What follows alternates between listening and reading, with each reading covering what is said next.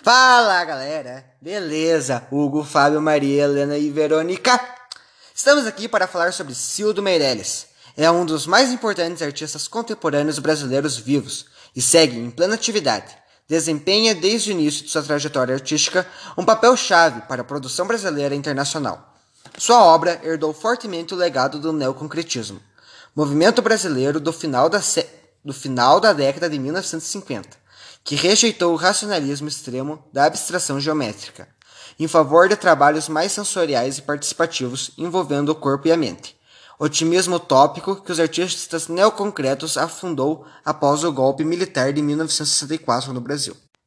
Opa, galera, Verônica aqui e continuando falando sobre o Cildo Meirelles, um dos principais instigadores da arte conceitual, fez algumas das obras mais politicamente reveladoras, esteticamente sedutoras e, filosof filosoficamente intrigantes das últimas quatro décadas. Isso segundo o Tate Modern Museum de Londres. Fala galera, Helena aqui. E uma obra de Meirelles, é, ela geralmente começa em um objeto comum e geralmente doméstico, ou em uma memória da infância que se transmuta é, em uma especulação perceptiva, filosófica e até cosmológica, sem, no entanto, perdendo a coragem às raízes da realidade social. Uma realidade frequentemente dura e nas marca, é, mas marcada pela resiliência e a inventividade humana. E aí, gente, Maria aqui. É, pela primeira vez, o Cildo ele vai integrar a programação da, da 14ª Bienal Internacional de Curitiba, com a obra Cruzeiro do Sul, sobre uma curadoria do espanhol Adolfo é, Montejo Navas. Essa obra está exposta na sala 2 do Museu Oscar Niemeyer.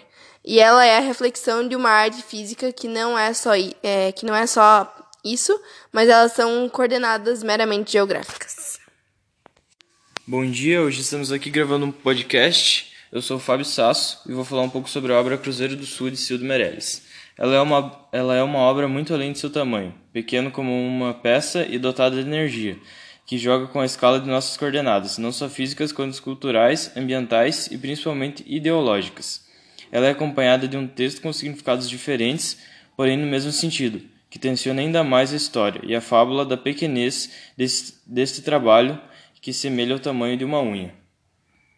Como diz o próprio artista, Cruzeiro do Sul foi pensado inicialmente para funcionar como uma espécie de busca de atenção, através da questão da escala, para um problema mais importante, a excessiva simplificação operada pelos agentes catequizadores, basicamente os jesuítas, em relação à cosmogonia dos índios tupis.